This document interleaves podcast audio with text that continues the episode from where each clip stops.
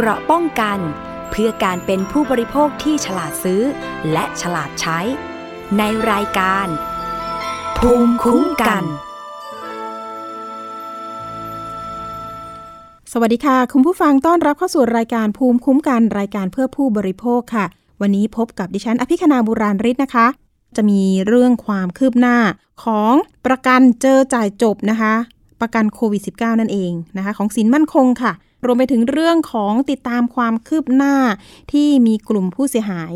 ไปร้องเรียนก่อนหน้านี้ไปร้องกับสคบเพื่อให้ตรวจสอบแม่ค้าออนไลน์คนหนึ่ง เคยออกรายการทีวีหลายรายการนะคะ แต่ปรากฏว่า เอ๊พฤติการเนี่ยค่อนข้างที่จะเป็นการเอาเปรียบผู้บริโภคหรือไม่นะคะ มีทั้งเรื่องของไม่ส่งของ มีการอ้างว่าแจกทองให้กับผู้บริโภคก็ไม่ได้แจกทองจริง ๆ ว่าอย่างนั้น รวมไปถึงเจ้าของโรงงานที่ส่งผลิตภัณฑ์ให้กับแม่ค้าออนไลน์คนนี้ก็ได้ได้เงินไม่ครบนะคะ เสียหายเนี่ยหลักร้อยล้านบาท ล่าสุดเลยมีการไปยื่นร้องกับเจ้าหน้าที่ตำรวจบกปคบเรียบร้อยแล้ว เรื่องแรกนะคะ ไปติดตามความคืบหน้าเรื่องนี้กันหน่อยศาลล้มละลายกลางนะคะ มีการรับคำร้องฟื้นฟูกิจการของสินมั่นคงประกันภัยนะคะ รายละเอียดก็คือว่า ศาลล้มละลายกลางมีคำพิพากษา รับคำร้องขอฟื้นฟูกิจการ บริษัทสินมั่นคงประกันภัยจำกัดมหาชน โดยหลังจากนี้นะคะ ทางผู้เอาประกันภัยจะต้องยื่นคำร้อง เพื่อแสดงตัวพร้อมหลักฐานการเป็นเจ้าหนี้ ต้องแสดงเอกสารหลักฐานเนี่ยต่อเจ้าหน้าที่พิทักษ์ทรัพย์ กรมบังคับคดี รายละเอียดก็คือว่าที่ศาลล้มละลายกลางนะคะมีคำพิพากษา รับคำร้องฟื้นฟูกิจการของบริษัทสินมั่นคงประกันภัยจำกัดมหาชน โดยที่ผ่านมาบริษัทสินมั่นคงประกันภัยนั้นประสบภาวะ การขาดทุนจากการรับประกันภัยโควิด -19 แบบเจอจ่ายจบ และก็มีหนี้ค้างจ่ายเคลมสินไหมทดแทน สูงกว่า 30,000 ล้านบาท ตัวเลขสูงมาก ซึ่งหลังจากการยื่นคำร้องขอฟื้นฟูกิจการไปแล้วนะคะศาลล้มละลายกลาง ได้มีกำหนดนัดไต่สวนไปแล้ว 4 นัด แล้วก็ 20 ตุลาคม เป็นกำหนดนัดฟังคำสั่งศาลนะคะ โดยศาลเนี่ยก็มีผลนะคะว่าได้พิพากษารับคำร้องขอฟื้นฟูกิจการของบริษัทสินมั่นคง ส่งผลให้ลูกหนี้ที่ยื่นคัดค้านต่างไม่เห็นด้วย แต่ก็ต้องเคารพการตัดสินของศาลนั่นแหละค่ะ แล้วก็หลังจากนี้นะคะทางเจ้าหนี้ก็จะยื่นอุทธรณ์ต่อศาลต่อไป โดยสาระสำคัญของคำสั่งนะคะของศาลล้มละลายกลาง คือให้เจ้าหนี้ซึ่งมีมูลหนี้เกิดขึ้นก่อนวันที่ศาลมีคำสั่งให้ฟื้นฟูกิจการ ต้องยื่นคำขอรับชำระหนี้ต่อเจ้าพนักงาน พิทักษ์ทรัพย์ กองฟื้นฟูกิจการของลูกหนี้กรมบังคับคดีภายในกำหนดก็คือ 1 เดือน นับตั้งแต่วันประกาศคำสั่ง ลงในราชกิจจานุเบกษานะคะ เจ้าพนักงานพิทักษ์ทรัพย์แจ้งกำหนดลงประกาศคำสั่งในราชกิจจานุเบกษา วันที่ 20 ธันวาคม 2565 เจ้าหนี้สามารถยื่นคำร้องในระบบออนไลน์ โดยไม่ต้องเดินทางมาด้วยตนเอง โดยมีช่องทางในการยื่นคำขอรับชำระหนี้ดังนี้นะคะ 1. ก็คือ ยื่นคำขอรับชำระหนี้ ออนไลน์ ทางเว็บไซต์กรมบังคับคดี www.led.go.th แล้วก็ 2. นะคะ ยื่นคำขอรับชำระหนี้ต่อเจ้าหน้าที่ ต่อเจ้าพนักงานพิทักษ์ทรัพย์ กองฟื้นฟูกิจการของลูกหนี้กรมบังคับคดี หรือสำนักงาน บังคับคดีทั่วประเทศ แล้วก็ 3. ยื่นคำขอชำระหนี้ผ่านบริษัทสินมั่นคงประกันภัยจำกัดมหาชนสำนักงานใหญ่ หรือจะเป็นที่สำนักงานสาขาทั่วประเทศ ทั้งนี้นะคะขอให้เจ้าหนี้ติดตามความคืบหน้า คดีแล้วก็รายละเอียดอื่น ๆ เพิ่มเติมนะคะได้จากทางเว็บไซต์ของกรมบังคับคดี ก็คือเว็บไซต์ที่บอกไปเมื่อสักครู่ led.go.th นั่นเองนะคะ นี่ก็เป็นความคืบหน้า เพราะว่ามีผู้เสียหายเยอะมากนะคะ จริงๆแล้วเขาก็ทำประกันไว้ตั้งแต่ช่วงที่เขาเรียกว่าโควิดระบาดหนัก นะคะแต่ละคนเนี่ยตอนแรก ๆ ที่ทำประกันเจอจ่ายจบเนี่ยมีการได้เงินจริงๆนะคะสุดท้ายแล้วเห็นว่าเอ๊ะคนติดเชื้อมันมันมากขึ้นนะคะทางบริษัทประกันก็อ้างว่า เอ้ยจ่ายไม่ไหวนะคะ นอกจากนี้ก็ยังมีข่าวคราวเรื่องของเขาเรียกว่าคนที่ทุจริตอ้างทำเอกสารปลอมเพื่อจะไปรับเงินดังกล่าวด้วย อันนี้ก็คือทำให้เรื่อง ล่าช้าด้วย อันนี้คือก่อนหน้านี้ทางคอปพอแล้วก็ทางตำรวจสอบสวนกลางเขาเคยออกมาแถลงข่าวเนาะในเรื่องของการจับกลุ่มคนที่เขาเรียกว่าช่อฉน เอาเงินประกันไปนะคะ อันนี้ก็ต้องมองนะคะ ทั้งสองมุม แต่ว่าคนที่ทำประกันจริง ๆ เจอจ่ายจบเนี่ยเขาติดเชื้อจริงเนี่ยเขาก็มีหลักฐานจริง อันนี้ก็ต้องขอความเป็นธรรมให้กับผู้ที่ ซื้อประกันด้วยนะคะ เอาละอันนี้ก็ฝากกันไป ไปติดตามเรื่องความคืบหน้ากันต่อเรื่องของออการไปร้องเรียนตำรวจปคบล่าสุดเมื่อวานนี้นะคะ ว่าต้องการให้เอาผิดนะคะอ่าเอาผิดเลยนะ ไม่ต้องตรวจสอบแล้วก็ได้ เรื่องนี้นะคะ ดิฉันเคยติดตามเรื่องนะคะไปทำข่าวเนาะก่อนหน้านี้ก็ไปร้องสคบเรียบร้อยแล้ว แต่ความคืบหน้าเนี่ยยังไม่ถึงขั้นที่จะ สามารถดำเนินคดีแม่ค้าออนไลน์คนนี้ได้ ดังนั้นนะคะกลุ่มของศูนย์ประสานงานส่งเสริมเครือข่าย ออนไลน์หรือว่าสอคออนะคะพาตัวแทนผู้เสียหายและก็ผู้บริโภค เข้ายื่นหลักฐานให้กับกับทางตำรวจปคบตรวจสอบแม่ค้าออนไลน์บริษัทแห่งหนึ่ง นะคะ ซึ่งอยู่ต่างจังหวัดนะคะ ไม่ได้อยู่ในกรุงเทพมหานคร แต่ว่าก็เคยไปออกทีวีหลายรายการ ค่อนข้างมีชื่อเสียงนิดหนึ่งนะคะอะแล้วก็ตรงนี้แหละค่ะเขาอยากให้ตรวจสอบว่าเอ๊ะทำผิดพรบตลาดขายตรงหรือไม่นะคะ เพราะว่าเขามีการจดเป็นตลาดขายตรงกับทางสคบมีการขออนุญาตถูกต้อง แต่พฤติการเอ๊ะทำไม่ค่อยถูกต้องสักเท่าไหร่ เพราะว่ามีผู้เสียหายออกมาร้องเยอะเหลือเกิน นะคะ เรื่องนี้รายละเอียดก็คือว่าเมื่อวานนี้นะคะนำโดยนางสาวกริตอนงสุวรรณวงศ์ประธานอำนวยการศูนย์ประสานงานส่งเสริมเครือข่ายออนไลน์ พร้อมกับตัวแทนผู้เสียหายและก็ผู้บริโภค เข้ายื่นหนังสือร้องเรียนต่อพลตำรวจตรีอนันต์ นานาสมบัตินะคะ ผู้บังคับการตำรวจปคบโดยมีพันตำรวจโทนัทพลสุวรรณรงค์นะคะรองผู้กำกับสอง มารับเรื่องแทนนะคะ โดยเรื่องนี้นะคะนางสาวกิตอนงก็กล่าวว่าผู้เสียหายที่เข้าร่วมลงชื่อมาในวันนี้ ความเสียหายรวมๆประมาณสัก 15 ล้านบาทนะคะ มีทั้งนักลงทุนที่เป็นอดีตกรรมการที่เคยอยู่ในบริษัท แต่เขาอ้างว่าถูกแม่ค้าออนไลน์คนนี้ ลวงให้ไปลงทุน แต่พอเห็นพฤติการแล้วนะคะ ก็ไหวตัว ขอลาออกจากการเป็นกรรมการทันที เพราะว่านะคะเงินต่างๆ นานาเนี่ย หายไปไหนหมดไม่รู้ รวมไปถึงมีเจ้าหนี้ลูกหนี้มาทวงเงินเพียบเลยนะคะ นอกจากนี้ก็ยังมีผู้เสียหายที่ไม่ได้รับสินค้าก็คือหน้ากากอนามัย ตั้งแต่ปี 2563 วันนี้มาตามคดีด้วย ซึ่งยังไม่คืบหน้าว่าเช่นนั้น แล้วก็ปัจจุบันนะคะมีผู้เสียหายเพิ่มอีก อย่างเช่น เจ้าของโรงงานผลิตกาแฟ ผลิตอาหารเสริมส่งให้กับแม่ค้าออนไลน์คนดังกล่าว ปรากฏว่า ส่งสินค้าไปแล้วไม่ได้เงิน เขาอ้างว่าสูญเงินไปกว่า 60 ล้านบาทนะคะ นอกจากนี้ค่ะ การลงทุนกับแม่ค้าออนไลน์คนนี้นะคะยังมีการหาสมาชิกซึ่งให้มาเป็นคลังสินค้า ในแต่ละจังหวัด ตอนนี้มีผู้เสียหายประมาณ 20 กว่ารายแล้ว ความเสียหายก็ประมาณ 23 ล้านบาท ตอนนี้บางคนก็มีการยื่นฟ้องต่อศาลแล้วด้วยนะคะ ยื่นเองเลยนะคะ ไม่รอเจ้าหน้าที่ตำรวจละ กลัวว่าเอ๊ะเงิน มันจะไม่อยู่แล้วหรืออะไรประมาณนี้กลัวคดีจะล่าช้าเหมือนคดีหน้ากากอนามัยอีกนะคะค่ะ การยื่นเรื่องในครั้งนี้นะคะ ทางผู้ร้องเองก็บอกว่าต้องการให้ทางเจ้าหน้าที่ตำรวจเนี่ยช่วยตรวจสอบพฤติการของแม่ค้าออนไลน์คนนี้ ว่าเข้าข่ายความผิดตามพระราชบัญญัติขายตรง และตลาดแบบตรงหรือไม่อย่างไรรวมไปถึงเข้าข่ายการชักชวนให้หลอกลวง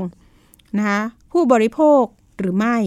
โดยข้อเรียกร้องให้ตรวจสอบก็มีดังนี้นะคะหนึ่งก็คือการดำเนินธุรกิจขายสินค้าตลาดแบบตรงของบริษัทดังกล่าว ได้มีการชักชวนให้ระดมทุน เปิดคลังสินค้า ในจำนวนเงินสูงถึง 5 0 0แสนถึง 1 ล้านบาท รวมไปถึงความผิดในเรื่องของสัญญานะคะไม่นำส่งสินค้าให้ตามที่ผู้เสียหายจ่ายเงินไป ก็คือได้สินค้าไม่ครบ พอทวงถามไปก็ให้รอก่อน นะคะ ล่าสุดนะคะเช็คไปกับกลุ่มผู้เสียหายที่เป็นตัวแทนคลังสินค้าเนี่ยเขาบอกว่า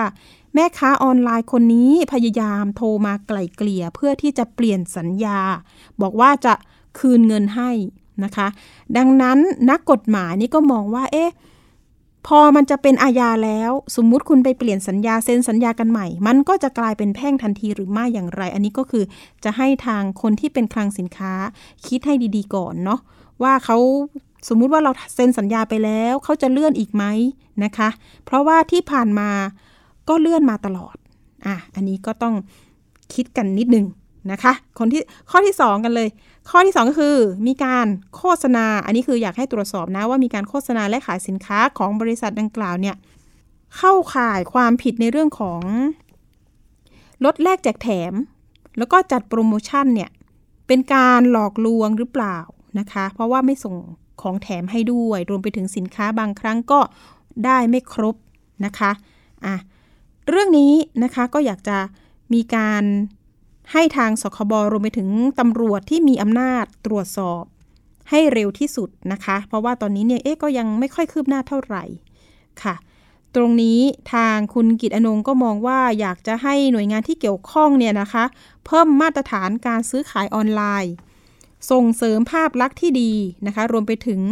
การเผยแพร่ข่าวสาร แจ้งเตือนให้กับประชาชนที่ เอ๊ะอาจจะตกเป็นเหยื่อหรือเปล่านะคะเป็นการป้องกันภัยในเรื่องของการซื้อสินค้าทางออนไลน์ รวมไปถึงสร้างมาตรการให้กับผู้ค้าออนไลน์นะคะ ที่จะมาจดทะเบียนนะคะดำเนินธุรกิจทางด้านนี้ ก็อยากจะให้มีความจริงใจต่อลูกค้านะคะ รวมไปถึงแม่ค้าคนนี้นะคะที่เป็นคู่กรณี ก็อยากจะให้มีความจริงใจ แล้วก็แสดงสปิริตออกมาในเรื่องของการรับผิดชอบนะคะเพราะว่ายังมีอดีตผู้เสียหายตั้งแต่ปี 2563 ที่เขาเสียหายกัน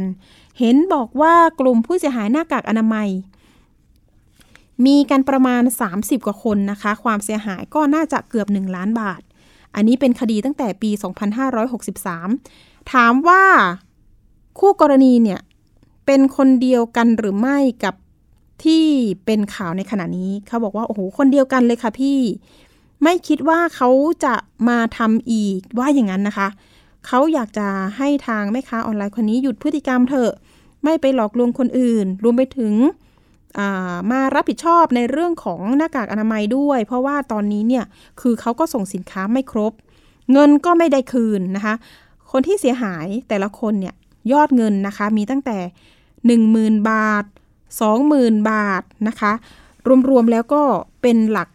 หลายโอ้โหเขาเรียกว่าเกือบเกือบหนึ่งล้านนะเคสเคสเก่า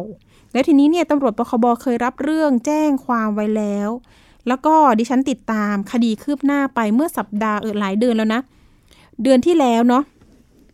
ที่มีการนำเสนอข่าวเรื่องนี้ เขาบอกว่าเอ๊ะส่งฟ้องศาลไปแล้วนะคะสำหรับคดีหน้ากากอนามัย กับแม่ค้าออนไลน์คนนี้ แต่ปรากฏว่าผู้เสียหายบอกว่า เอ๊ะมันยังไม่ได้มีหมายสารหรือเอกสารนัดไปขึ้นศาลใด ๆ แล้วก็เงียบหายไปเลย รวมไปถึงแม่ค้าคนนี้ก็ยังลอยนวลนนะคะ อีกทั้งมีผู้เสียหายที่เพิ่มขึ้นอีกอะเรื่องนี้เดี๋ยวเราไปคุยรายละเอียดกับคุณแพรวนะคะ คุณแพรวอยู่ในสายกับเราสวัสดีค่ะ วัสดีค่ะ ค่ะ คุณแพรวคะอยากจะทราบเรื่องของการที่เราไปซื้อหน้ากากอนามัยนะคะ ตั้งแต่ปี 2563 เนาะอันนั้นก็จะเป็นช่วงโควิดสิบเก้าระบาดหมาดๆเลย ตอนนั้นอยากจะทราบว่าคุณแพรวไปเจอแม่ค้าออนไลน์คนนี้ได้ยังไง อันนี้เราไม่ต้องเอ่ยชื่อเขาแล้วกันเนาะเรียกว่าแม่ค้าออนไลน์คนหนึ่งก็ได้ได้อะตอนนั้นไปเจอโฆษณาแบบไหนเขาแบบ ซื้อตอนนี้เลยอะไรอย่างเงี้ยครับในเฟซบุ๊กเขาไลฟ์ขายในเฟซบุ๊กอะพี่อ๋อไลฟ์สดใช่ไหมคะ ใช่เขาบอกขายถูกสุดแล้วอะไรอย่างเงี้ย ถ้าใครโอนตังตอนนี้ รอรับยอดได้เลยอะไรประมาณนั้นสิบห้าวันนะพี่เลยมาสิบห้าวันก็ยังไม่ได้อีกเหมือนเดิม ค่ะ เราซื้อเยอะไหมคะคุณแพลวอ๋อสองลังครับพี่ ค่ะ ก็ประมาณหมื่นกว่าบาทครับ สองลังเป็นเงินหนึ่งหมื่นสามร้อยบาทป่ะคะใช่ใช่พี่อ๋อคุณแพลวยังไม่ได้เคยรับสินค้าเลยใช่ไหมคะ สักชิ้นหรือว่ายังไงเอ่ยไม่ไม่เคยได้รับเลยสักชิ้น ไม่มีการติดต่อครับพอเราพอเราติดต่อไปเขาก็บอกว่าเดี๋ยวรอส่งเดี๋ยวรอส่งเนี่ยเขาอ้างว่ายังไงคะเขาก็จะมีเขาเรียกว่าเลขพัสดุครับส่งมาให้เราแบบให้ดูว่าจะส่งแล้วนะอะไรเงี้ยพอเราเช็คที่พัสดุมันไม่มีขึ้นนะพี่ แล้วเราก็เช็คเราก็เราก็โทรไปถามพี่เขาพี่เขาก็เลยบอกว่าส่งไลน์อะไรอย่างเงี้ยคุยกันเขาก็บอกว่า อ๋อตำรวจเข้ามั่งอะไรมั่งดึงสินค้ากลับมั่งอะไรอย่างเงี้ยครับพี่อ๋อเห็นบอกว่าบางคนเจอเลขพัสดุปลอมด้วย ใช่หนูก็เจอพี่ ไม่ได้ของอะไรเลยทั้งชิ้นเลย สุดท้ายก็บอกว่าตำรวจเข้ามายึดหรืออะไรต่างๆ นานาใช่ไหมคะ ใช่เข้ามาที่โรงคลังมั่งอะไรมั่งอย่างเงี้ยครับอืมเขาพูดนะพี่ ค่ะ แล้วตอนนั้นเราเชื่อไหมคะต้องถามว่าเชื่อไหมก็ไม่เชื่อนะพี่อืมเพราะว่ามันมันนานเกินแล้วอะพอเลยสิบห้าวันแล้วเขาก็บอกว่าเดี๋ยวทำสัญญาใหม่ จะซื้อกลับคืนแล้วจะเดี๋ยวจะโอนตังค์เท่าทุนให้ เหมือนว่าโอนแค่หมื่นหนึ่งอะไรอย่างเงี้ยเขาก็ไม่โอนให้อะอ๋อก็ไม่โอนให้ ทีนี้เห็นใช่ในพี่กลุ่มเนี่ย มีผู้เสียหายตอนแรก ๆ เลยนะคะ รวมกลุ่มกันได้กี่คนที่ไปแจ้งความสามสิบเก้าคนครับพี่เห็นบอกมีบางคนที่ได้รับบางส่วน อันนั้นเราทราบข้อมูลไหมว่าเขาทวงถามยังไงทำไมถึงถึงได้รับบางส่วนบ้างอะไรเงี้ยค่ะอ๋อ ถ้าเป็นบางส่วนก็แบบเขาส่งของมาแบบให้ครึ่งนึงบางคนพี่เขาก็ไปเอาเองนัดรับอะไรอย่างเงี้ยพี่แต่ก็ได้ของไม่ครบไม่ไม่ตรงปกอ๋อได้บางขอคนไม่ก็บางทีเขาส่งใช่ใช่ส่งมาไม่ดีอะไรอย่างเงี้ยพี่ค่ะ มีกรณีที่มีใครไปฟ้องเองบ้างไหมคะ หรือว่ารอปคบนี่แหละ เพราะว่าแจ้งความไว้แล้วรอนะคะ ใช่ค่ะใช่รอรออย่างเดียวพี่อ๋ออย่างอย่างที่เราไปแจ้งล่าสุดกับปคบไปตามคดีเนี่ยเป็นยังไงบ้างคะ มีความคืบหน้าไหมอ๋อตอนนี้พี่เขาเรียกสอบปากคำไปแล้วสามคนที่แต่ตอนนี้เรื่องยังยังไม่ถึงศาลพี่อ๋อที่หนูไปวันนี้นะสรุปแล้วเรื่องยังไม่ถึงศาลเลยแต่ขาจะยังยังค่ะพี่ค่ะ เอ๊ะตำรวจคนเดิมที่เคยรับเรื่องบอกว่าส่งเรื่องไปแล้ว วันนี้เราได้ให้ชื่อไปไหมคะ ชื่อตำรวจอ๋อให้แบบเห็นเห็นทำนองว่า น่าจะปลดเกษียณแล้วนะพี่ คนที่ทำคดี ตายแล้ว โอเค เพราะว่าเคยให้อายการดูเรื่องให้เหมือนกัน แล้วเขาบอกว่าขอดูตัวสำนวนที่ตำรวจสอบปากคำหน่อย ปรากฏว่าผู้เสียหายก็ไม่มีให้เหมือนกันเพราะว่าตำรวจไม่ให้ถ่ายรูปไม่นะคะ ไม่ให้ถ่ายรูปไม่อะไรเนี่ยนั่นแหละค่ะเขาบอก็กเลยว่าตามนผิดยากฎหมายครับอื้อหือใช่ สรุปเรื่องไม่ถึงศาลแล้วอยู่ตรงไหนอะคะ ก็ต้องสอบปากคำใหม่หมดเหรอคะเปล่าค่ะพี่ ทุกทุกคนมันตกค้างแค่สามคนพี่อืมคือสอบแล้ว แต่ตอนนี้เรื่องยังยังไม่ถึงศาลต้องอยู่ในกระบวนการอยู่พี่อ๋อตกค้างสามคนเหรอคะใช่อะตกค้างสามคนก็ต้องสอบเพิ่มสามคนนี้เหรอคะใช่พี่สอบไปแล้วเมื่อวันจันทร์พี่ แล้วหนูก็เพิ่งจะไปวันนี้กันอีกวันหนึ่งอืมค่ะ ก็น่าจะมีความคืบหน้ามากขึ้นในการส่งฟ้องใช่ครับแต่ก่อนหน้านี้เขาเพราะว่าตำรวจเคยไปจับกลุ่มแม่ค้าคนนี้ไหมคะ ไม่แน่ใจนะมีพี่คนนึงแต่ก็หนูก็จะไม่ได้แต่เขาบอกว่า โดนแต่เห็นเหมือนมีเขามีไลฟ์สดด้วยนะ ว่าโดนจับมั่งอะไรมั่งอะไรอย่างเงี้ยตำรวจเข้าแต่ไม่รู้ว่าจริงหรือเปล่า แต่พี่ตำรวจเขาบอกว่า ไปจับแล้วหรืออะไรอย่างเงี้ย แล้วก็ปล่อยไม่แน่ใจว่าปล่อยตัวแต่คือหนูไม่มีหนูไม่เห็นหลักฐานหนูไม่เห็นรูปไม่มีออกข่าวหนูก็เลยว่าตกลงโดนจับจริงไหมอะไรอย่างเงี้ยอืมแล้ววันนี้เรามาเห็นคนที่อะเป็นผู้เสียหายออกมา เป็นรายใหม่นะคะ ปี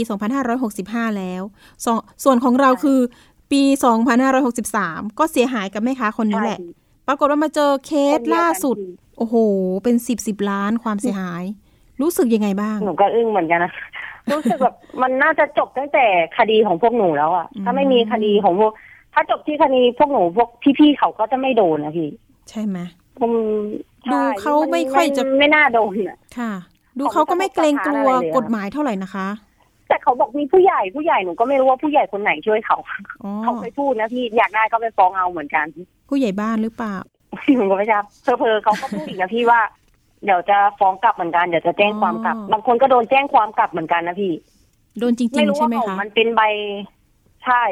มันมีหลายคนนะที่โดนฟ้องเออโดนแจ้งความกลับ แต่เราไม่รู้ว่าเขาหลอกเราหรือเปล่าไงเขาทำเอกสารหลอกเราหรือเปล่าอะไรอย่างเงี้ย อย่างคุณก้อยเขานี่ชอบเคพูดยในไลฟ์สดรู้จักกันเนาะคุณก้อยก็คือจะเป็นผู้เสียหายอีกคนหนึ่งเรื่องของหน้ากากอนามัยคใช่รับไหมรู้คะจักอันนั้นโดนโดนแจ้งใช่ค่ะความไหมคะ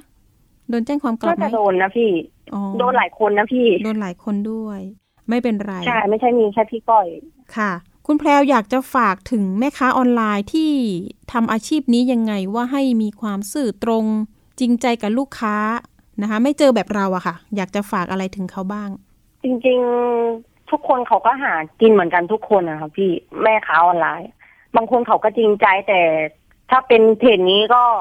แบบมันทำให้ทุกคนเขาเสียไปหมดเลยอะอืมอยากให้ตรวจสอบดีๆ อย่างออกรายการ ก็อยากให้เขาตรวจสอบดีๆด้วยอะไรอย่างเงี้ยครับมันจะได้ไม่ต้องมีผลกระทบต่อใครต่อผู้บริโภคอะไรอย่างเงี้ยครับค่ะ คุณแพรวคะเดี๋ยวเรามีสายของคุณกริตอนงสุวรรณวงศ์ประธานอำนวยการศูนย์บท ประสานงานส่งเสริมเครือข่ายออนไลน์อยู่ในสายกับเราเดี๋ยวคุยไปพร้อมกันนะคะ สวัสดีค่ะคุณกริตอนงค์คะสวัสดีค่ะ สวัสดีทุกท่านค่ะ คุณกิตอนงจากการขับเคลื่อนล่าสุดเนาะเมื่อวานนี้เราไปยื่นเรื่องกับตำรวจปคบมีความคืบหน้าไหมคะ รับเรื่องอย่างไรบ้างสืบเรื่องมาจากที่เราพาผู้เสียหายเมื่อเดือนที่แล้วนะคะ ไปร้องที่สคบสำนักงานคณะกรรมการคุ้มครองผู้บริโภคนะคะ ในเรื่องของความเสียหายตรงนี้ ก็ทางสคบเองก็ได้แจ้งข้อมูลคร่าวๆว่าด้วยความผิดที่ในส่วนที่ทางสคบสามารถดำเนินการได้ ก็คือตามมาตรา 22 ในกฎกระทรวงนี้เรื่องของการลดแลกแจกแถม ส่วนในเรื่องของการระดมทุนในเรื่องของคดีอาญาเนี่ยเขาจะส่งต่อไปที่หน่วยงานที่เกี่ยวข้องคาดการว่าน่าจะส่งมาที่ปคบเราเองเราก็เห็นว่ามีผู้เสียหายกลุ่มเดิมที่ปี 63 ในเรื่องของหน้ากากอนามัยที่ไปออกรายการไทย PBS เนี่ยอือฮึอยู่ที่ปคบอยู่แล้ว เราก็เลยจะเอากลุ่มผู้เสียหายใหม่ในปี 65 นี้เนี่ย เข้ามาสมทบเพื่อให้มันเป็นน้ำหนักความเข้มของคดีอาญา เพื่อเป้าหมายของเราเพื่อหยุดความเสียหายนะคะอืมก็อย่างเมื่อสักครู่ที่น้องผู้เสียหายได้แจ้งเอาไว้อะค่ะ ว่าเจตนารมณ์คือถ้ามันจบตั้งแต่ปี63ในเคสปี65มันก็จะไม่เกิดขึ้นตรงนี้ใช่นะใช่นั่นนั่นคือเจตนารมณ์ที่เราออกมาผู้เสียหายทุกคนสละเวลาส่วนตัวออกมาเพื่ออยากให้หยุดหยุดความเสียหายตรงนี้เอาไว้ค่ะ หลังจากวันนั้นที่เราเคย on air กันไปทางหน้าจอทีวีเนี่ยก็ทางแม่ค้าออนไลน์คนนี้เขามีการข่มขู่กลับมาบ้างไหมคะ หรือว่าเขามีความเคลื่อนไหวยังไงนะบ้างคะเท่าที่เห็นเนี่ยปฏิกิริยาของแม่ค้าออนไลน์คนนี้ค่อนข้างที่เป็นมืออาชีพอย่างที่บอกว่าเขาโกงแล้วก็โกงอีกเนาะโกงอีกก็โกงแล้ว ก็ไม่ได้เกิดการสะทกสะท้านใด ๆ แถมยังทำเอฟเฟกต์ย้อนกลับอีกว่าขายดีกว่าเดิมโอ้ท้าทายมากกว่าเดิม แล้วก็ใครค่ะที่ดำเนินการแล้วก็จะ ทำการฟ้องกลับ นั่นนั่นคือปฏิกิริยาของของโจรมืออาชีพ แต่ว่ามืออาชีพที่เหนือกว่ามืออาชีพเนี่ยเขาจะนิ่ง แต่อันเนี้ยมันเป็นลักษณะคือโจรโจรระดับระดับระดับของการที่เขาเรียกว่าโกงระดับพื้นฐานน่ะนะคะอืมเขาก็จะเอฟเฟกต์อย่างเงี้ยออกมา แล้วก็เอ่อโปรโมทในเรื่องของการขายดีมากกว่าเดิม รับแอดมินเพิ่มอะไรอย่างเงี้ยค่ะ ก็ก็จะเป็นการสร้างแรงจูงใจให้กับคนลงทุนใหม่ ให้ให้เข้าไปเพิ่มขึ้น หรือการค้าขายเพิ่มขึ้นมากกว่าเดิมเท่าที่รับข้อมูลมานะคะอืมแต่ว่าในการเปิดคอมเมนต์ของเขาตอนนี้ปิดคอมเมนต์ไว้ แล้วก็ทุกๆคอมเมนต์อ่าทุก ๆ ข้อความจะมีการทวงสินค้าบ้าง ทวงทองบ้าง ทวงเงินบ้าง อะไรอย่างเงี้ยค่ะ ก็เขาเลยต้องปิดคอมเมนต์ทั้งทั้งหมดในส่วนของข้อความเขาจากที่ปฏิกิริยาของคนเริ่มรู้แล้วว่า ฉันไม่ได้ถูกหลอกคนเดียวนะเว้ยแล้วไอ้การที่ อ่า เราได้บอกผู้เสียหายใหม่ไปหลังไม่ตลอดว่าอย่ากลัวการฟ้องกลับอย่ากลัวคนที่โกงเรา มันต้องกลัวเราไม่ใช่เราต้องกลัวมันค่ะเพราะตราบใดที่เราเราเรากลัวคนโกงเนี่ยมันจะอยู่ไม่ได้แล้วประเทศไทยอืมคนโกงมันต้องกลัวเราค่ะ ก็ค่ะก็ก็ก็ได้รับกระแสนี้ออกไปทุกคนก็เลยไปทวงเงินของตัวเองในสิทธิ์ของตัวเองอืมในสิ่งที่พอจะทำได้ค่ะก็เลยเกิดเกิดเกิดปฏิกิริยาหมู่มากที่ที่หน้าเพจเขาอะค่ะทุกคนก็เลยไปทวงพร้อมกันเลย คุณกิตอนงพอจะทราบความเคลื่อนไหวของผู้เสียหายที่เป็นกลุ่มคลังสินค้าบ้างไหมคะ เพราะว่าตอนนี้เนี่ยมีข้อมูลว่าอ่ทางแม่ค้าออนไลน์พยายามที่จะเลื่อนเวลาในการจ่ายเงิน แล้วก็จะขอเปลี่ยนสัญญาครับค่ะ ก็เท่าที่ทราบในเบื้องต้นคือมันจะมีกลุ่มผู้เสียหายอยู่หลังห้าหกถึงเจ็ดคนเนี่ยเนาะที่รวมกันฟ้องยี่สิบสามล้านนะคะแล้วก็มันเป็นลักษณะของสัญญาเนี่ย เขาเขาฟ้องร้องกันในเรื่องของความเป็นช่อโกงแต่ว่าถ้าถ้าเขาในล่าสุดที่ว่าเจราจาต่อรองกันแล้วจะทำสัญญาใหม่ มันจะกลายเป็นแท่งทันทีและความอาญามันจะหาย ความเข้มข้นทางคดีมันจะหาย ทางค่ะผู้เสียหายเองก็จะต้องรับสภาพในเรื่องของการดำเนินคดีในเรื่องของความแพ่งแทน ไม่สามารถดำเนินอาญาในเรื่องของช่อโกงได้นะคะอืมก็ต้องดูในเรื่องของหลักการ ซึ่งแม่ค้าคนนี้เขาก็จะมีเทคนิคของเขา ในเรื่องของของการดึงเวลาให้มากที่สุดเนาะใครค่ะเหนื่อยก็ยอมแพ้ไปก็อย่างเงี้ยล่าสุดเนี่ยก็น่าจะได้ทราบกระแสเดียวกันว่าเขาขอสัญญาภายในสิ้นเดือนนี้อย่างสองคนที่จะมาวันเนี้ยมามามาที่กองปราบด้วยกันเนี่ยอืมเขาก็ขอเราดูสัญญาสิ้นเดือนนี้ก่อน ซึ่งมันเป็นเป็นเรื่องปกติมากค่ะ ที่ผู้เสียหายจะรอตังค์ก่อนนะคะ ก็จะยังไม่แจ้งความก็จะยังแบบรอตามสัญญาก่อน ใช้ใช้เวลานะคะเขาซื้อเวลามากกว่า อืมเพราะว่าดิฉันเคย จำได้ว่าวันที่เรานัดกันออนแอร์ทางแม่ค้าค่ะออนไลน์เนี่ยก็นัดกลุ่มคลังนะว่าจะจ่ายเนี่ยสิ้นสัปดาห์เนี้ยวันศุกร์สมมติค่ะว่าจะออกอากาศวันพุธใช่ไหมเขานัดวันศุกร์เลยใช่ว่าจะเคลียร์นะคะดิฉันโทรไปถามใช่เช็ควันนี้เลย สรุปได้เงินหรือยังคะอ๋อยังไม่ได้เลยค่ะนะคะ ปรากฏว่าเลื่อนมาสิ้นเดือนตุลาเดี๋ยวรอดูกันต่อไปแล้วกันเนาะเรื่องเคสของคลังสินค้า แต่บางคนก็อืมไม่รอแล้วค่ะ ฟ้อง ดำเนินการทางด้านข้อกฎหมาย แต่เป็นห่วงเคสหน้ากากอนามัยจังเลยนะคะ ตั้งแต่ปี 63 แล้ว ยังบ่ได้สตังค์เลย ยังไม่ได้เงินเลยยังอย่างคุณแพรวบอกว่าเนี่ยสั่งไปสองลังยังไม่ได้สักกะลังเลยนะคะบางคนก็ยังดีนะ ยังได้บางส่วนนะคะอือฮึคุณเกียรติอนงค์มองว่ายังไงดี คือเราต้องใช้กฎหมายเป็นตัวหลักกันนะคะ คือถ้าเราอยากเป็นต่อเนี่ย การการรอคือการเป็นรองค่ะ เป็นเป็นรองมันมันมีมีเป็นเป็นต่อกับเป็นรองเนาะ ถ้าเราอยากเป็นต่อเราต้องใช้กฎหมายค่ะใช้การฟ้องร้องใช้กระบวนการทางกฎหมาย แต่ถ้าอยากเป็นรอก็คือนั่งรอต่อไป ซึ่งการรอตัวเนี้ย มันจะเป็นเรื่องของของการการการรอแบบตามคำพูดนะคะ ซึ่งซึ่งคนทุกคนน่ะ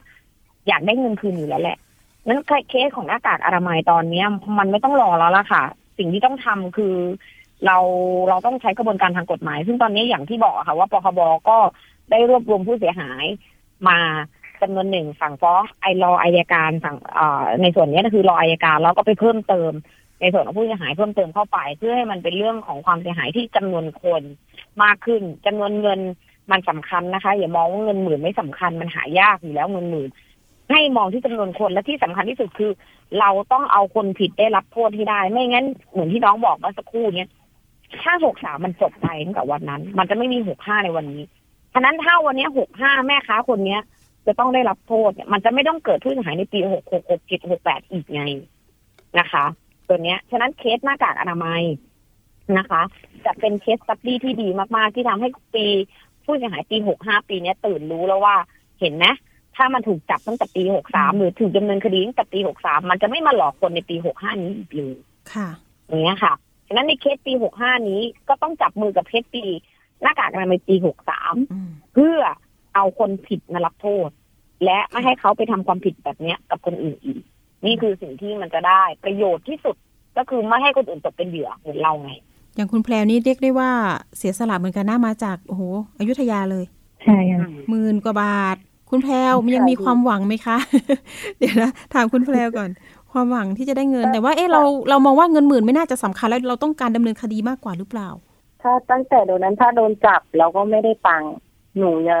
โอเคนะพี่แต่ตอนเนี้ยคือ ก็ยังหลอกคนอื่นอยู่ดีอะอืมหนูก็ไม่คิดว่าจะหลอกพวกพี่แบบโหไม่คิดว่าเรียกว่าจะหลอกแบบรายย่อยอะโหพวกหลอกยะรายใหญ่เลยพี่หนูก็อึ้งเหมือนกันค่ะ ใช่ใช่ดูแล้วปีนี้รายใหญ่กว่าเราอีกใช่ไหมคะ ใช่พี่อ่ามันมันมันเหมือนขโมยนะเริ่มต้นจากเล็กๆก่อนพอได้ใจฉันทำได้ก็ก็ทำต่อ ก็ทำเพิ่มเพิ่มความเข้มข้นขึ้นมาเรื่อยๆ เพราะว่ามันคนเหมือนคนโกหกครั้งแรกอะ่ะมันมันอายครั้งต่อมาก็คือเริ่มชินครั้งต่อไปก็สบายกลายเป็นความจริงไปแล้วคำโกหก การทำผิดในเรื่องของการช่อโกงเนี่ยมันจะเริ่มต้นจากเล็กเสมอค่ะ แล้วมันทำได้อะทำใหม่ทำเพิ่มมันก็จะเพิ่มความเข้มข้นขึ้นไปเรื่อยๆอย่างเนี้ยค่ะ มันจะแข็งแกร่งขึ้นไปเรื่อยๆค่ะ ความผิดกิเลสพวกนี้มันจะสูงมัดตัวเองรวมขึ้นไปเรื่อยๆ ก็อย่างที่บอกว่าหน้ากากอนามัยวันเนี้ย สิ่งที่นอกจากเราต้องการเงินคืนแล้วเนี่ย อย่ามองว่าเป็นเงินเล็ก ให้มองเป็นเรื่องกุศลเอาให้มองเป็นเรื่องวิกฤตที่มันจะเป็นโอกาส ให้มองว่าในสิ่งที่เรากำลังทำเนี่ย เรากำลังสร้างประโยชน์ไม่ให้คนอื่นถูกหลอกมากกว่านี้ หรือว่าโดนเหมือนที่เราโดน อันเนี้ยมันจะกลายเป็นจากจากจากจากอะไรยกอะไรนะ จากความโชคร้ายมันจะกลายเป็นกระแสบุญขึ้นมาทันที ถ้าเราคิดแบบนี้เนาะเหมือนที่เรามารวมตัวกันน่ะ ทุกครั้งที่บอกกับผู้เสียหายว่า เราต้องทำข้อที่สามให้เป็นประโยชน์นะคือคืออย่าให้คนอื่นตกเป็นเหยื่อเหมือนเราอะแล้วเราจะได้มีแรง แล้วก็มีพลังเพื่อที่จะดำเนินการเรื่องคดีความ เพราะมันมันมันกินขี้ดีกว่าค้าความอะคำโบราณมันบอกไว้มันเป็นเช่นนั้นจริงๆนะมันเสียเวลา แต่ถ้าเรามองว่าเออเอาแค่เงินตัวเองคืนมันเสียเวลาจริงๆเราไปหาเงินใหม่ได้มากกว่านี้ไงค่ะแต่ถ้าเราไม่ทำ มันจะไปหลอกคนอื่นแบบนี้อีก อันเนี้ยอืมเราต้องทำเราจำเป็นต้องทำมากที่สุดอันนี้นะคะ ฝากไว้สำหตอรับนนี้เคสหน้ากากอนามัยใช่ใช่เคอืสมหน้ากากอนามัยตอนนี้ถ้าเกิดว่าเราจะให้ข้อกฎหมายนำทาง มาก่อนคดีกลุ่มที่เป็นของคุณแบงค์หรือคุณแอนเจ้าของโรงงานเนี่ย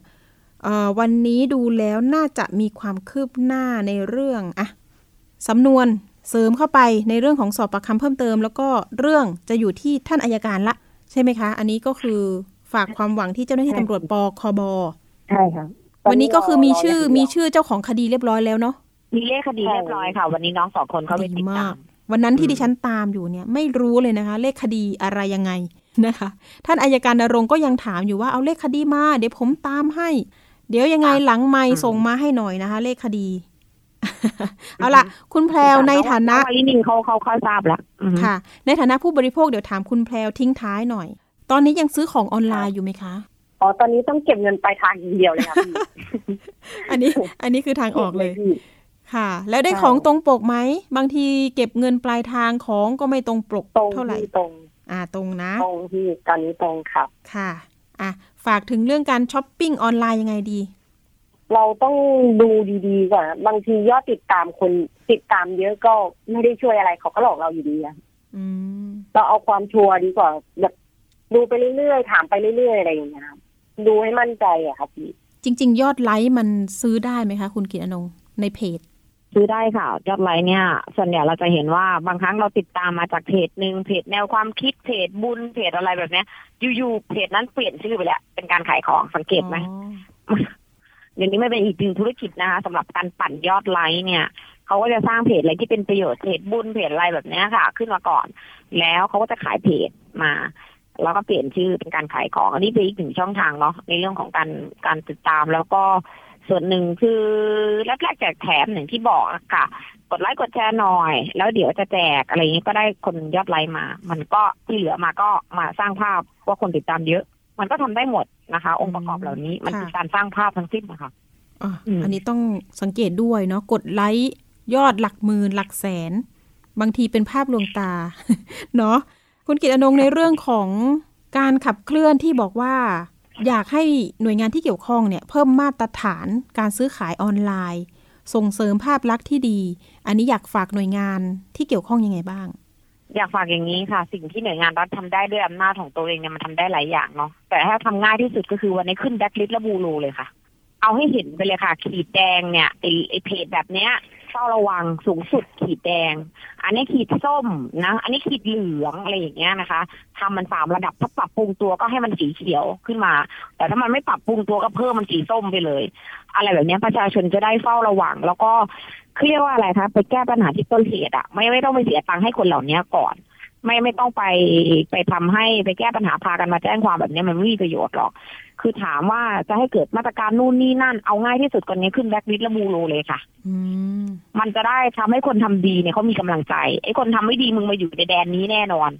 มันก็จะได้ปรับตัวกันเองนึกออกไหมคะคืออันเนี้ยคือทำโดยไม่ต้องใช้งบประมาณอะแค่ใช้ค่ะอำนาจรัฐที่มีอะมันได้เกิดมาตรการการป้องกันก่อนแก้ไขไง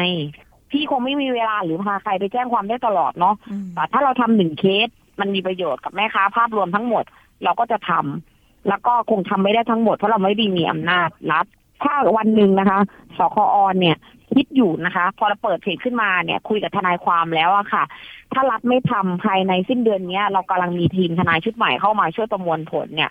เราจะขึ้นแบ็คลิสต์และ bureau แม่ค้าออนไลน์เองเลยอืมฟ้องก็ฟ้องได้ค่ะ เพราะว่ามันมีเทคนิคทางทนายความที่เขาจะดำเนินการ เราเชื่อว่าถ้าเราไม่ช่วยกันดูแลตัวเองนะความเสียหายปลายเหตุมันเยอะกว่านี้อีก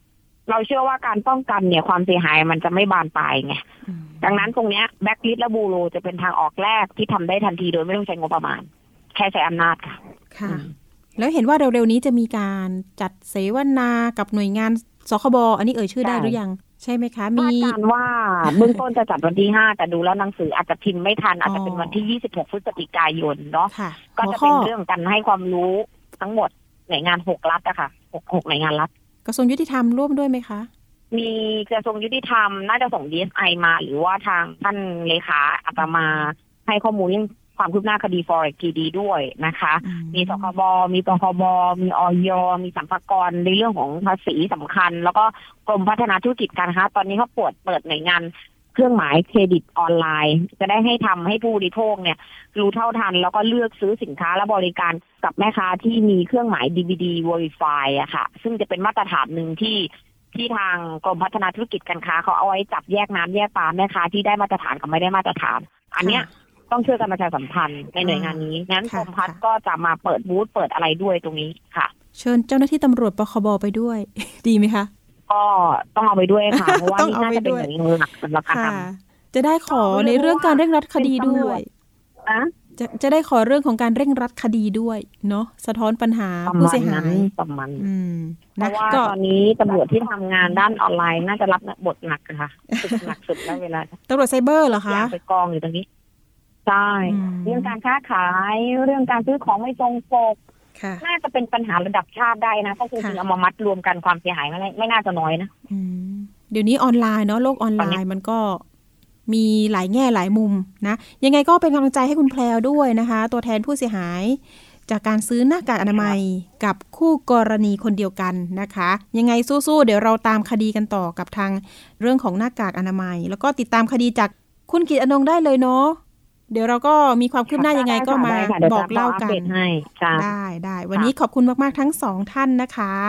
ค่ะขอบคุณค่ะ สวัสดีค่ะอะติดตามความคืบหน้า กลางเดือนพฤศจิกายนเผื่อว่ามีวงเสวนานะคะ เพื่อที่จะเป็นประโยชน์กับทางผู้บริโภคอย่างไร เดี๋ยวอาจจะต้องนำมาฝากกัน เพราะว่าอยากให้หลาย ๆ หน่วยงานนะผนึกกำลังกันในเรื่องของการปราบปรามดูแล การขายสินค้าทางออนไลน์ จริงๆ มันมีหลายมิติมากๆ เรื่องของออนไลน์นะคะ มีการสร้างโลกในออนไลน์ ซึ่งทำให้ผู้เสียหายเนี่ยมันมีการเอาเงินไปซื้อ เอาเงินไปลงทุน มีทั้งที่มีแม่ค้ามีตัวตน รวมทั้งมีแม่ค้าแบบแม่ค้าทิปก็มีนะคะ เราจะทำยังไงที่จะเป็นสร้างภูมิคุ้มกัน ผู้บริโภคก็ต้องรู้เท่าทันด้วย นะคะ อันนี้เราก็อยากจะนำเรื่องราวมาแชร์กัน แล้วก็ถ้าเกิดว่าใครไปเจอปัญหาแบบนี้ ก็สามารถโทรติดต่อมาได้นะคะ ที่รายการภูมิคุ้มกันรายการเพื่อผู้บริโภครวมถึงสถานีประชาชนที่เป็นช่องทางรายการรับเรื่องราวร้องเรียนร้องทุกข์เบอร์ก็คือ 027902111 โทรมาได้แจ้งเรื่องราวมาได้นะคะ อันนี้ฝากกันหน่อย ล่าสุดมีเรื่องมาเตือนการเรื่องของการร่วมลงทุนขายของแบรนด์เนม มีผู้เสียหายเกิดขึ้นแล้ว เสียหายไปกว่า 10 ล้านบาทนะคะจำนวนคนก็ประมาณ 50 คนค่ะคุณผู้ฟัง อันนี้ฝากเตือนกันหน่อยเป็นหัวข้อคร่าว ๆ แล้วกันเนาะเพราะว่าเรื่องของการลงทุนนะคะมันต้องระมัดระวังกันหน่อย ล่าสุดมีผู้เสียหายเกิดขึ้นแล้ว 50 คนก็ไปร้องเรียนกับทนายโป้งนะคะ บอกว่าถูกหลอกกับบุคคลคนหนึ่ง มาแอบอ้างชักชวนนะคะว่าเนี่ยแหละค่ะมีสินค้าแบรนด์เนมมาร่วมลงทุนกัน นะคะ เรื่องนี้เดี๋ยวเราติดตามในข่าว ในช่วงของไทย PBS สถานีประชาชนก็อาจจะต้องติดตามกันอีกครั้งหนึ่งเพราะว่ามีผู้เสียหายจำนวนมากเหลือเกินนะคะ ตอนนี้ก็ต้องไปร้องร้องทุกข์กับทางเจ้าหน้าที่ตำรวจนะคะ ในเรื่องของเอาผิดทางด้านพรบคอมพิวเตอร์แล้วก็รวมถึงการโฆษณาตาม Facebook ต่างๆ เนี่ย เราอย่าหลงเชื่อง่าย ๆ อาจจะเป็นมิจฉาชีพก็ได้ เอาละเดี๋ยวก็ต้องติดตามกันต่อไป ว่าจะเป็นช่อกงประชาชนมากน้อยยังไงโทษเป็นอย่างไร ฝากเตือนกันหน่อยเรื่องของเงินในกระเป๋าของเราอย่าเอาไปให้ใครง่ายๆนะคะคิดให้ดีๆก่อนเนาะช่วงต่อไปนะคะ ไปพบกับช่วงคิดก่อนเชื่อกับดรแก้วกังสดานอัมภัย นักพิษวิทยาและคุณชนาทิพย์ไพรพงศ์วันนี้มีข้อมูลเรื่อง ลดสารอะคิลาไมด์ในอาหารไปติดตามกันค่ะ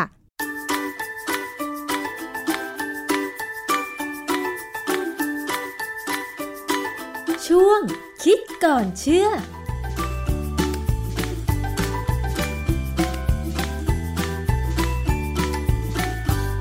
พบกันในช่วงคิดก่อนเชื่อกับดรแก้วกังสดานนภัยนักพิษวิทยา กับดิฉันชนาทิพไพรพงศ์ค่ะ เราจะมาคุยถึงสาร acrylamide ในอาหารกันอีกครั้งหนึ่งนะคะ อาหารที่มีสาร acrylamide ปนเปื้อน ที่ผ่านการปรุงด้วยความร้อนที่สูงเกิน 120 องศาเซลเซียส หรือประมาณ 248 องศาฟาเรนไฮต์นะคะ อย่างเช่น มันฝรั่งทอด แครกเกอร์ บิสกิต แต่ว่าในระยะหลังก็มีการศึกษาเพิ่มเติม อย่างเช่น พวก ผลไม้แห้ง ลูกแพรแห้ง พลัมแห้ง มะกอกดำ หรือกาแฟคั่ว แต่ในเมื่อเรารับรู้แล้วว่า สารไอคริลามด์เกิดขึ้นได้จากการปรุงอาหาร เราจะมีวิธีการลดสารพวกนี้ เพื่อไม่ให้เข้าสู่ร่างกายหรือเข้าสู่ร่างกายน้อยที่สุดได้อย่างไร วันนี้เรามาถามกับอาจารย์แก้วค่ะ อาจารย์คะ การลดการได้รับสารอะคริลาไมด์เข้าสู่ร่างกายจากการกินอาหารเนี่ย เราสามารถทำได้ยังไงบ้างคะอาจารย์ เราจะเลี่ยงจะลดนะคือวิธีเลี่ยงง่าย ๆ คือไม่กินนะฮะไม่กินมันก็เลี่ยงได้ แต่ว่ามันเป็นของที่ความจริงกาแฟกรณีกาแฟนี่ดีกว่า กาแฟนี่มีทั้งประโยชน์ทั้งโทษ ถ้าดื่มไม่มากวันละสามสี่แก้วดื่มแบบธรรมดาธรรมดา หรืออาจจะเข้มก็ได้ ถ้าดื่มเข้มเขาก็ดื่มแก้วเล็ก ๆ ใช่ไหม มันก็จะได้ประโยชน์ในแง่ที่ว่าทำให้เราสดชื่น แล้วก็สารที่มีประโยชน์หลาย ๆ อย่างในกาแฟเนี่ยก็ทำให้เราลดความเสี่ยงต่อการเป็นโรคบางโรคได้ ที่สำคัญคือสารพิษที่อยู่ในกาแฟในปริมาณไม่มาก ถ้าเราดื่มไม่มากเนี่ยนะมันจะไปกระตุ้นการทำงานของอวัยวะภายในที่จะมีหน้าที่ในการขับสารพิษต่าง ๆ ออกไปค่ะคือคล้ายๆ กับฉีดวัคซีนนั่นแหละ แต่ว่าไม่ใช่วัคซีน มันเป็นการกระตุ้นระบบเรา มนุษย์อะ พอเรารู้ว่ามีสารพิษอยู่เราจะลดมันได้ยังไงไหม บางคนก็อาจจะค้านอยู่ในใจว่า ถ้าเราไม่กินเลยก็ไม่ต้องกินอะไรอะไรอย่างเงี้ยอาจารย์ แต่ว่าดิฉันกำลังมองว่าในเมื่อเรารู้ว่าสิ่งเหล่านั้นมันมีสารพิษ ถ้าเรากินเข้าไปมากกินบ่อย มันก็อาจจะก่อผลระยะยาวโดยเฉพาะโรคมะเร็ง ซึ่งเราก็ไม่รู้ว่าเราจะเจ็บป่วยหรือไม่เจ็บป่วย แต่ว่าการระมัดระวังน่าจะเป็นสิ่งที่ดีที่สุดใช่ไหมฮะอาจารย์ ใช่เพราะอย่างกรณีของอะคริลามายเนี่ยนะ เขามีตั้งบริษัทเลยที่ยุโรปเนี่ยชื่อโนโวซานโนโว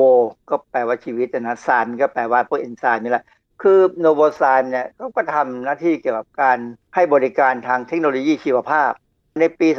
2550 เนี่ยเขาเคยศึกษา เขามีการโฆษณาเลยว่า เขาใช้เอนไซม์เนี่ยลดการเกิดอะคริลามายในอาหารบางชนิดได้มากถึง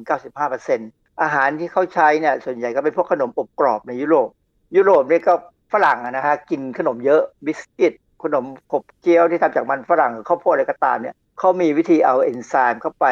ย่อย asparagine ให้น้อยลง asparagine คืออะไรนะคะอาจารย์ asparagine นี่เป็นกรดอะมิโน ซึ่งเวลาอยู่อิสระในแป้งสาลี แป้งมันฝรั่ง หรือว่าแป้งข้าวโพดเนี่ยจะเป็นต้นตอเลยของการเกิด acrylamide ค่ะดังนั้นเนี่ยการใช้เอนไซม์ asparaginase เข้าไปย่อย asparagine มันก็เป็นการตัดที่ก็คือตัดที่ต้นเหตุตัวก่อให้เกิดสาร acrylamide นั่นเองใช่ไหมคะ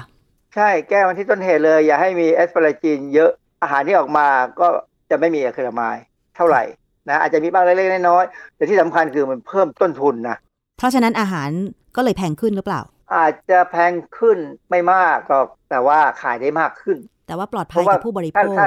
เออถ้าเราทำแบบเนี้ยแล้วเราก็โฆษณา ติดฉลากเลยอะคริลามายฟรีอย่างเงี้ยคือไม่มีอะคริลามายคนก็จะกระตุกเลยว่า เออ จริงนะเวลาเราเราไปไปซื้อสินค้าเนี่ย สินค้าสองอย่างราคาต่างกันสักสิบเปอร์เซ็นแต่มีอันนึงบอกว่าไม่มีสารพิษ แต่ขณะที่อีกอย่างหนึ่งเนี่ย มีสารพิษแน่ๆเนี่ย เราคงซื้ออันที่ไม่มีสารพิษดีกว่าค่ะ ก็คิดว่าทุกคนก็คงเลือกซื้อสิ่งที่ไม่มีสารพิษมากกว่าแหละอาจารย์ ครับมันมีบทความอยู่ชิ้นหนึ่งนะชื่อ ทบทวนวิธีการลดปริมาณอาหาร และความเป็นพิษของอะคริลามาย คือชื่อเนี่ยอาจจะไม่เท่าไหร่หรอกคือ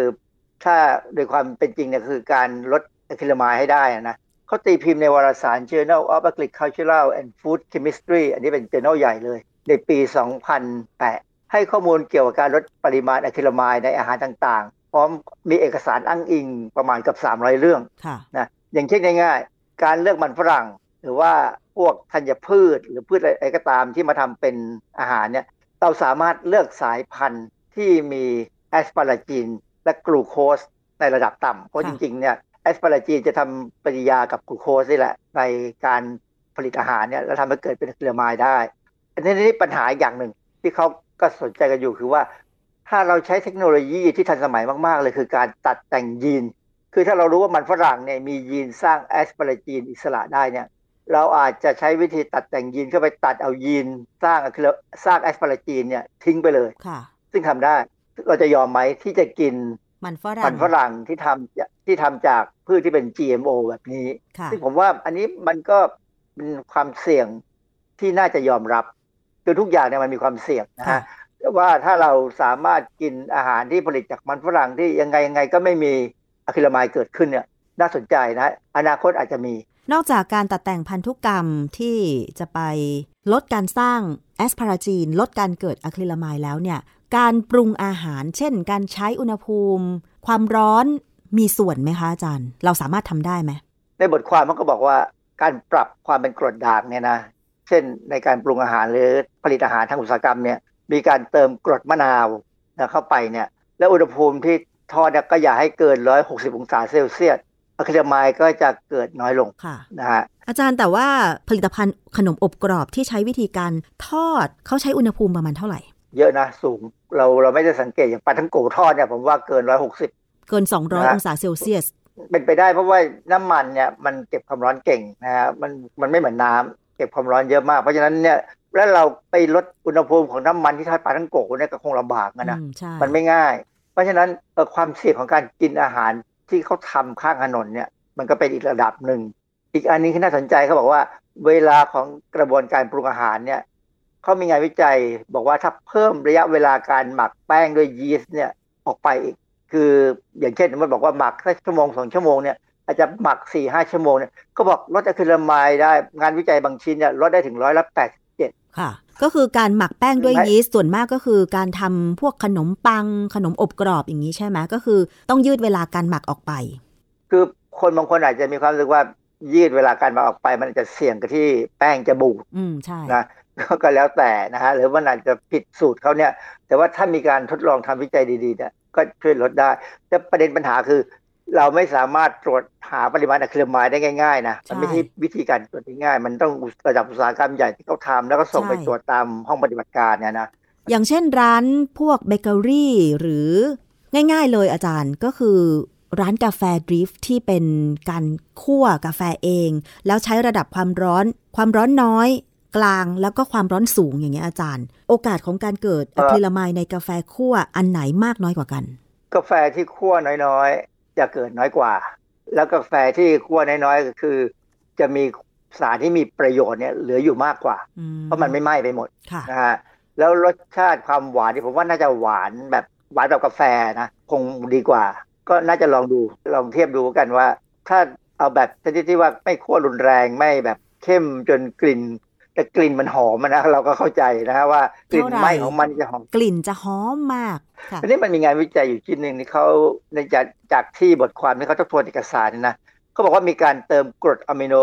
บางอย่างลงไปเช่น glycine ลงไปในแป้งขณะทำขนมปังเนี่ยนะมันช่วยลดการเกิด acrylamide ได้ ในหลักการก็คือ glycine นี่คงไปรบกวน การทำปฏิกิริยาของ asparagine กับสารตัวอื่น เพื่อให้เกิด acrylamide เนี่ยมันเข้าไปกวนกันอ๋อเออก็เป็นเรื่องที่ดีนะ น่าสนใจดีนะอาจารย์แล้ว glycine นี่มันหาซื้อง่ายยากหรือยังไง เผื่อว่าร้านทำเบเกอรี่จะสนใจ ไม่ง่ายหรอกมันเป็นกรดอะมิโน ซึ่งคงไม่มีคนขายนั่นน่ะสิคือยังไม่รู้กัน เรายังไม่มีงานวิจัยสำหรับผลมันในเมืองไทย แล้วก็มีการมองคือกรดอะมิโนอิสระพวกเนี้ย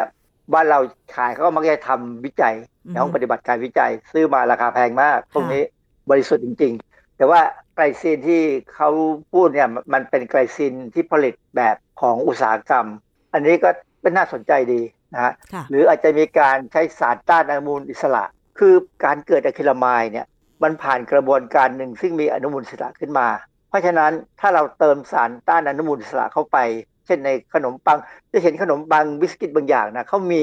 ใส่ผักลงไปด้วยเนี่ยผมว่าอันนี้เป็นความคิดที่ดีนะ เพราะผักเนี่ยมันก็มักจะมีสารต้านอนุมูลอิสระค่ะก็ถ้าเรากินพวกบิสกิตที่แบบว่ามีผักผสมลงไปด้วยเนี่ยก็น่าจะดี อันนั้นก็คือเรื่องของการที่เราจะเติมอะไรเข้าไปบางอย่างในอาหารประเภทแป้ง เพื่อลดการเกิดอะคริลามาย แล้วน้ำตาลเนี่ยเราใช้ในการปรุงอาหารเกือบทุกชนิดเลยนะ ไม่ว่าจะเป็นคาวหวาน การใช้น้ำตาลนี่มันส่งผลอะไรต่อการเกิดอะคริลามายไหมคะ คือน้ำตาลเนี่ยถ้าเป็นน้ำตาลทรายหรือซูโครสเนี่ยน้ำตาลที่เราใช้เนี่ยปัจจุบันเนี่ยนะมันเป็นน้ำตาลที่เขาเรียกว่าเป็น non reducing sugar ซึ่งจะไม่ใช่ตัวที่จะทำให้เกิดอะคริลามายสักเท่าไหร่ แต่ว่าน้ำตาลที่ทำให้เกิดอะคริลามายคือพวกกลูโคส เพราะฉะนั้นเนี่ยก็ต้องดูซิว่าผลิตภัณฑ์ไหนต้องการที่จะลดก็คือเปลี่ยนน้ำตาล คือบางอย่างก็ต้องใช้น้ำตาลกลูโคส เพื่อประโยชน์อะไรบางอย่างเนี่ยนะก็มาใช้เป็นน้ำตาลทรายแทน แต่ว่าอันนี้ ต้องศึกษาเยอะนะ มันไม่ง่ายหรอกว่าจะจะทำยังไงแล้วดี ถึงถึงจะเปลี่ยนกระบวนการผลิตได้ มีการศึกษากันที่เขาบอกว่าการเปลี่ยนเกลือเนี่ย อย่างเช่นปาท่องโก๋เนี่ยเคยได้ยินเคยได้กลิ่นไหมเวลาเรากินปาท่องโก๋เนี่ยมันมีกลิ่นแอมโมเนียขึ้นมา เขาใส่แอมโมเนียด้วย เออเขาใช้แอมโมเนียมไบคาร์บอเนตเพื่อให้เกิดแก๊สแอมโมเนียทำให้ปาท่องโก๋เนี่ยฟูขึ้นมาและกรอบ เขาก็มีการศึกษาเสนอว่าให้ใช้โซเดียมไบคาร์บอเนตคือผงฟูแทน ก็จะไม่มีกลิ่นแอมโมเนียด้วย แล้วก็จะเป็นการอาจจะช่วยลด acrylamide ได้ค่ะแต่ปัญหาคือปาท่องโก๋นั้นก็จะมีโซเดียมสูงก็ต้องเลือกดีๆ คือมันมีงานวิจัยบางชิ้นเนี่ยซึ่งเขาเริ่มหาทางกำจัดอะคริลามายโดยตรงเลย โดยใช้เอนไซม์เอนไซม์ตัวนี้เขาตั้งชื่อว่าอะคริลามิดิเดสคืออะคริลามายส่วนคำว่าเติม ds เข้าไปเนี่ยเป็นการบอกว่าทำลายค่ะคือคำที่ออกว่า s เนี่ยนะ ความหมายในเอนไซม์ในทางชีวเคมีเนี่ยหมายคือว่าสร้างก็ได้ทำลายก็ได้ เพราะฉะนั้นกรณีเนี้ยอะคิลามีดีเนสอันนี้คือทำลายอะคิลามายที่เกิดขึ้น แต่ว่าเรื่องนี้ยังยากอยู่อยู่ เพราะว่ามันยังแพงต้องรอให้มีการปรับปรุงว่าจะพัฒนาเอนไซม์นี้โดยการใช้ความรู้ทางไบโอเทคโนโลยีเนี่ยเพื่อผลิตให้ถูกเลยได้ยังไงค่ะแต่ว่ามันก็ใช้ได้เฉพาะกับสินค้าบางชิ้นนะบางอย่างเนี่ยถ้าเราเอาไปใช้เอนไซม์ซึ่งมันจะต้องมีน้ำอะก็ลำบากพอสมควรค่ะที่สำคัญ ผู้บริโภคเนี่ยอาจจะพยายามลดความเป็นพิษของเทเลามายที่เข้าสู่ร่างกายเราได้ โดยการเพิ่มอาหารที่มีสารที่เป็นพฤกษเคมี ลดการทำงานของไซโตโครม P450-2E1 อันนี้ฟังแล้วดูเป็นวิชาการเกินไปนะค่ะเอาง่ายๆดีกว่าว่า เราลดการทำงานของเอนไซม์บางอย่างที่จะเปลี่ยนอะคริลามายให้ไปเป็นสารพิษค่ะเช่นการกินกระเทียม กินชา กินน้ำองุ่นผักพวกกระหล่ำต่างๆเนี่ยอาหารพวกนี้จะไปชะลอการทำงานของไซโตโครม P450-2E1 ซึ่งการชะลอเนี่ยก็จะทำให้อะคริลามายเนี่ยออกฤทธิ์น้อยลงค่ะแล้วเราก็จะค่อยๆ จะกำจัดมันได้ดีขึ้นอืมฮะแล้วพวกสมุนไพรและเครื่องเทศต่างๆล่ะคะอาจารย์ช่วยได้ไหมควรได้คืองานวิจัยที่ฝรั่งเขาทำเขาก็เลยไม่ได้ทำเครื่องเทศของบ้านเราอือฮึคือเครื่องเทศส่วนใหญ่เนี่ยมันมีผลทางเกี่ยวกับระบบทำการทำงาน แล้วก็เอ่อ มีผลเกี่ยวกับช่วยปกป้องเอ่อร่างกายจากสารพิษอยู่แล้วอืมจริงๆ เนี่ยนะลึกๆเนี่ยงานวิจัยเนี่ยเขาก็เคยบอกว่าสารต่างๆ ที่อยู่ในเครื่องเทศของบ้านเราเนี่ยในสมุนไพรเนี่ย ตัวสารในพวกเนี้ยเป็นสารก่อมะเร็งด้วยเหมือนกัน คือปริมาณน้อยๆกระตุ้นให้เราป้องกัน แต่ถ้ากินมากเกินไปเนี่ย มันจะกลายเป็นสารก่อมะเร็งแทนเพราะฉะนั้นเวลาผมเห็นมีผลิตภัณฑ์เสริมอาหาร ที่เอาสมุนไพรมาอัดใส่เม็ดขายเนี่ยให้คนกินเยอะๆเนี่ย ผมกังวลเรื่องนี้มากเลยว่า อะไรที่กินมากเกินไป มันจะเปลี่ยนจากประโยชน์เป็นโทษซะเปล่าค่ะ แต่ว่าถ้าเราได้สารพวกนี้โดยการกินเป็นอาหารเข้าไป อันนี้ไม่มากเกินไปใช่ไหมคะอาจารย์ ไม่มากนะฮะเราเราไม่ได้ใช้พวกนี้เยอะเรากินน้อย เรากินแค่เครื่องเทศเนี่ยเป็นตัวชูรสปรุงรสทำให้เกิดกลิ่นเกิดรสเท่านั้นเองไม่ได้เป็นตัวหลัก ก็ใช้ปริมาณธรรมดาธรรมดา ดังนั้นเนี่ยฝรั่งเนี่ยเขาค่อนข้างจะเชื่อ บ้านเรานะคนไทยว่าคนไทยเนี่ยเป็นมะเร็งน้อยเพราะว่าเรากินอาหารมีเครื่องเทศ เรากินแกงเผ็ดกินแกง มีกินยำกินอะไรต่ออะไรเนี่ยพวกเนี้ยมีเครื่องเทศมีสมุนไพรเยอะค่ะ สรุปแล้วก็คือถ้าเราจะลดปริมาณสารอะคริลามายซึ่งก่อมะเร็งจากอาหารเนี่ยค่ะซึ่งเป็นสารก่อมะเร็งจากอาหารเนี่ยถ้าในมุมของผู้บริโภคเท่าที่ฟังอาจารย์มาก็คือทำได้ง่าย ๆ ก็คือ เราลดการกินอาหารที่ใช้ความร้อนสูงเกิน 120 องศาเซลเซียส ที่ลักษณะมันเป็นการคั่วที่ไหม้โดยเฉพาะอย่างเช่นกาแฟก็อาจจะใช้แบบคั่วน้อยใช่ไหมคะ หรือว่าการกินอาหารประเภทผักผลไม้ที่มันสามารถไปลดความเป็นพิษของอะคริลามายได้ ในมุมของผู้บริโภคที่สามารถทำได้นะตอนนี้ใช่ไหมอาจารย์ คืออาหารไทยเนี่ยกระเทียมเนี่ยเราใช้อยู่แล้วค่ะก็กินให้มากขึ้น แต่ไม่ต้องไปกินกระเทียมอัดแคปซูล กระเทียมดำกระเทียมอะไรพวกนั้นนะกินแค่กระเทียมธรรมดาที่เราใส่ไปในสับอาหาร ให้มันเพิ่มให้มันเยอะหน่อยบางทีมันก็อร่อยดีอะนะเพียงแต่ว่าอาจจะมีกลิ่นปาก เพราะฉะนั้นก็ต้องบ้วนปากแล้วก็ใช้แปรงฟันให้ดีๆ ใช้ยาสีฟันที่ดับกลิ่นปากได้ ก็จะดีแล้วนะฮะ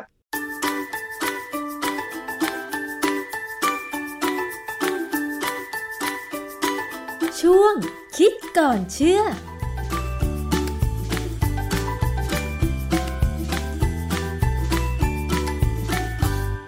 ขอบคุณข้อมูลจากช่วงคิดก่อนเชื่อนะคะสำหรับวันนี้หมดเวลาลงแล้ว วันนี้อภิคณาบุราริศลาคุณผู้ฟังไปก่อน สวัสดีค่ะ